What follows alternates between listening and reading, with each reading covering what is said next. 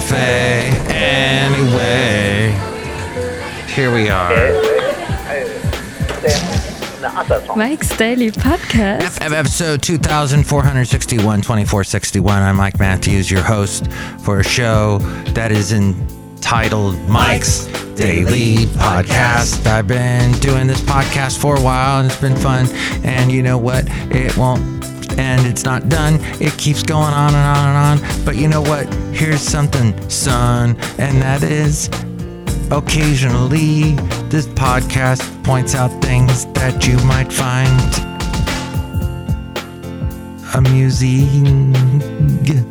Mike's Daily Podcast. Possibly helpful information I'll try to bring to you on the show called Mike's Mike's Daily Podcast. Podcast. Here we go. Yeah. This is very interesting that the United States has successfully tested a Raytheon. I used to work close to Raytheon. Aren't they in Thousand Oaks or in that area of the Conejo Valley? I used to work in the Conejo Valley at a radio station called KNJO. Conejo is the Spanish word for rabbit. A rabbit. And rabbits are cute, yes. But it was a very easy listening music station. You're listening to KNJO 92.7. And it was. I'm sorry. When I do that, I just sound like a older, breathy woman. It's weird how that comes out. Hi, I'm Matilda. Welcome to our nighttime. I'm no. What's the gal? The Des De, Desdemona. It's not Desiree, is it? It's that lady that you hear all over the place, and she has that kind of voice. Anyway, cafe. Anyway, that's how I have these things. I look at these things kind of strangely, but Raytheon used to be down the street.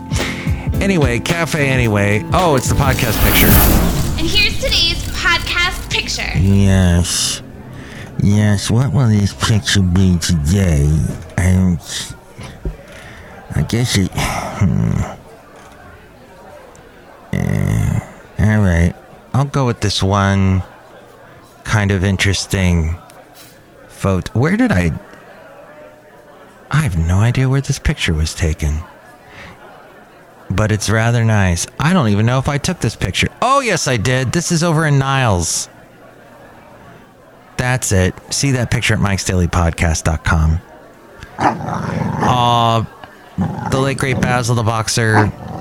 He and I went to Niles. That's not too far from where I work. It's a nice little area. Old town type place. It was Mr. Mr. Um, the guy. Charlie Chaplin. They filmed a lot of his movies there in the early days. Okay. See that picture at mikesdailypodcast.com. We were remembering we were remembering the late great Basil the Boxer yesterday. Got a picture of him as well, you can see. Gusto was the name of the last podcast. And you can see that picture of Basil the Boxer at mikesdailypodcast.com. Three years ago. We lost him two years ago. We were kind of reminiscent about him. But back to what Raytheon's doing. They got this, uh, it's called an air breathing hypersonic weapon. It's capable of speeds faster than five times the speed of sound, making it the third successful test of that class of weapon since 2013. That's what the Pentagon said, said today. The development program for the hypersonic air breathing weapon concept, or HAWK, if you spelt HAWK with a C, is being run by the Defense Advanced Research Project Agency, or DARPA. Both Raytheon and Lockheed Martin Corporation are competing for the ultimate contract award. Air breathing vehicles use air captured from the atmosphere to achieve sustained propulsion. Different propulsion types work in the vacuum of space. There have been four air breathing hypersonic weapon tests Since September of last year, Raytheon's product has been successful both times, and Lockheed had one successful test and one failure. The president of Raytheon's Missile and Defense Business Unit said that advancing our nation's hypersonic capabilities is a critical national imperative, and this was an important step forward. Having back to back successful flight tests didn't think I was going to do it, did you? Gives us even greater confidence in the technical maturity of our Hawk prototype. You didn't want to name it Hawkeye after Alan Alda? Really? During the flight test after releasing Hawk from an aircraft and accelerating to hypersonic speeds using the scramjet engine, Raytheon said the vehicle flew a trajectory that engineers designed to intentionally stress the weapon concept to explore its limits and further validate digital performance models. The success marks the third successful test in a string of hypersonic weapons across different U.S. programs in development the failed two June 29th test flight of a different type of hypersonic weapon, the Common Hypersonic Glide Body. That happened at the Pacific Missile Range facility in Hawaii. The United States and its global rivals are increasing their pace to build hypersonic weapons, the next generation of arms that rob adversaries of reaction time and traditional defeat mechanisms. Hypersonic weapons travel in the upper atmosphere at speeds of more than five times the speed of sound. That's about 3,853 miles per hour. And that, uh, according to Mike Stone, who wrote this for MSN.com. And that's right. Okay. It's at MSN.com. I'm hoping that is correct. It may. Oh, Reuters. Okay. As we go outside a cafe anyway, where we bring you Mike's Daily Podcast somewhere in Podcastro Valley, the last place on earth. Anyway. Now, when you hear news like that, what do you think? Do you think it's fake? You don't believe it? Do you believe it? Do you think it's real? What's going to happen? Can things really fly that fast? Can diseases really make us sick? do masks really protect us? All I can tell you is I know somebody right now who is triple vaccinated and is sick with COVID and is not doing very well. She's pretty sick. We thought maybe she'd recover after a week. She's still sick, and it looks like the outlook looks like she won't be better until um, maybe two weeks from now. So just be aware of that. I know you think it's all cool to be free and have masks, just rip them off your face and be, I am an American, I can do what I want. I can fly hypersonic, supersonic missiles. I'm Superman. No, no one's Superman. Be careful. Be careful out there. Now, Fauci announced today he is going to retire. 81 years old, Fauci. My mom hated Fauci with a passion and she died just a few months ago. Did not die of COVID, but she hated Fauci. Oh, to her last breath, just hated him. And I could never understand that. I know it is part of the thing, the story, the trope on the conservative side to hate Fauci. Oh, he's putting all these restrictions on us. He's shutting down businesses. And they just, with a snap of a finger, ignore everything that he's ever done to help us. No, Mike, all the things that he's done to hurt us. There's a guy, I, I think, eh, so he has a talk show on the radio, an, an hour long talk show, and he spends the entire time just bashing Fauci. Just hates him with the pat. I don't get it. Anyway, you got what you wanted. He's retiring. Be happy. But realize he is 81. And I know this one guy that comp- that just rails on him. He's he's uh, an unhealthy. Let's let's say he's an unhealthy uh, 50 something, late 50 something. Very unhealthy.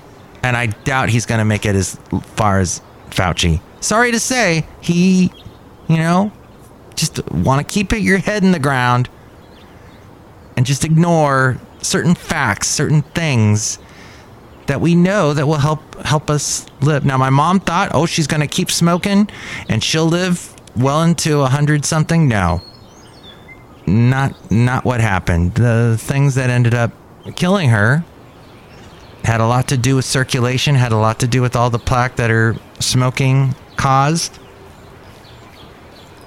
I'm not a doctor. I don't know. You know, I didn't do a diagnose diagnostic search. I, I have all of her medical records, and a lot of it I couldn't make sense of, but I do know over and over and over again the doctors told her, quit smoking, quit smoking. And she would not do it. She said, you know what? I hate you, doctors. I hate you, Fauci. I'll die on my own terms. So, whatever. That's freedom, I guess. But I also have the freedom to try and be a little smarter than that. So, meanwhile, Rand Paul a conservative Republican from Kentucky. Sometimes his line of thinking, oh, he, he hates Fauci. Oh, boy, does he hate Fauci. And just all those hearings where he just railed against him and did you not lie and don't you got stock in China and all that. Well, now Senator Rand Paul has blamed fellow Republican Mitch McConnell, the Senate Minority Leader, for the collapse of a deal with President Joe Biden to nominate a conservative anti abortion attorney as a federal judge in Kentucky. They're both from Kentucky. And Paul accused McConnell of not consulting him in the effort to have Biden nominate Chad Meredith to fill a U.S. District Court vacancy in Kentucky's Eastern District. I support Chad Meredith and supported him when he was considered for a different position. I think he would make a good judge. Unfortunately, instead of communicating and lining up uh, support for him, Senator McConnell chose to cut a secret deal with the White House that fell apart. As a result, Paul said he did not return Meredith's blue slip to the White House, effectively killing the nomination plans. This is politics, folks. This is what I do not understand. And wow, to have two conservatives be absolutely at each other's throats over this and secret deals. McConnell's to blame for tanking this because he tried to do it secretly. Paul's remarks exposed a rift between Kentucky's two Republican U.S. senators that spoiled a rare opportunity to get a conservative attorney nominated for a lifetime judicial appointment by a Democratic president. Interesting. Well, now, I. That's pretty much it. Just some fascinating stories to me today that I thought I'd share with you. Look who's here outside a cafe anyway, somewhere in Podcastro Valley, the last place on earth. Hello, Michael Masters, Madam. And I found that story very interesting. Ooh. You know, last night, my lovely lady friend and I watched a documentary about, I think her name was Rosaleen Norton. Oh, wow. So she was, she lived from 1917 to 1979. And she was bizarre. She was from uh, New Zealand originally and then was in Australia for most of her life Drew very painted, well, Drew sketched very controversial paintings that had to do with devils and all kinds of uh, Greek mythology and Pan and people with horns and whatnot. And she just, it's interesting because of the way Australia censored her and just sort of what was censored back then as to what is censored now and she did this thing where I don't know if this was the thing to do at that time was uh, she pulled out all of her eyebrows or her yeah her eyebrows all the hairs and then painted it in and made it look really scary just the way and she was called the witch the witch of king's cross Just very bizarre. So watch that. I we watched that documentary. I don't know if that's your cup of tea, but some biographies. Now that's one thing I share in common with my mom. Loved biographies. All kinds of people. Didn't matter if she agreed with them or not. She loved reading about them. Just all kinds of weird stuff. But yeah, she was out there. Rosalie Norton. And we wa- we watched that on the Amazon.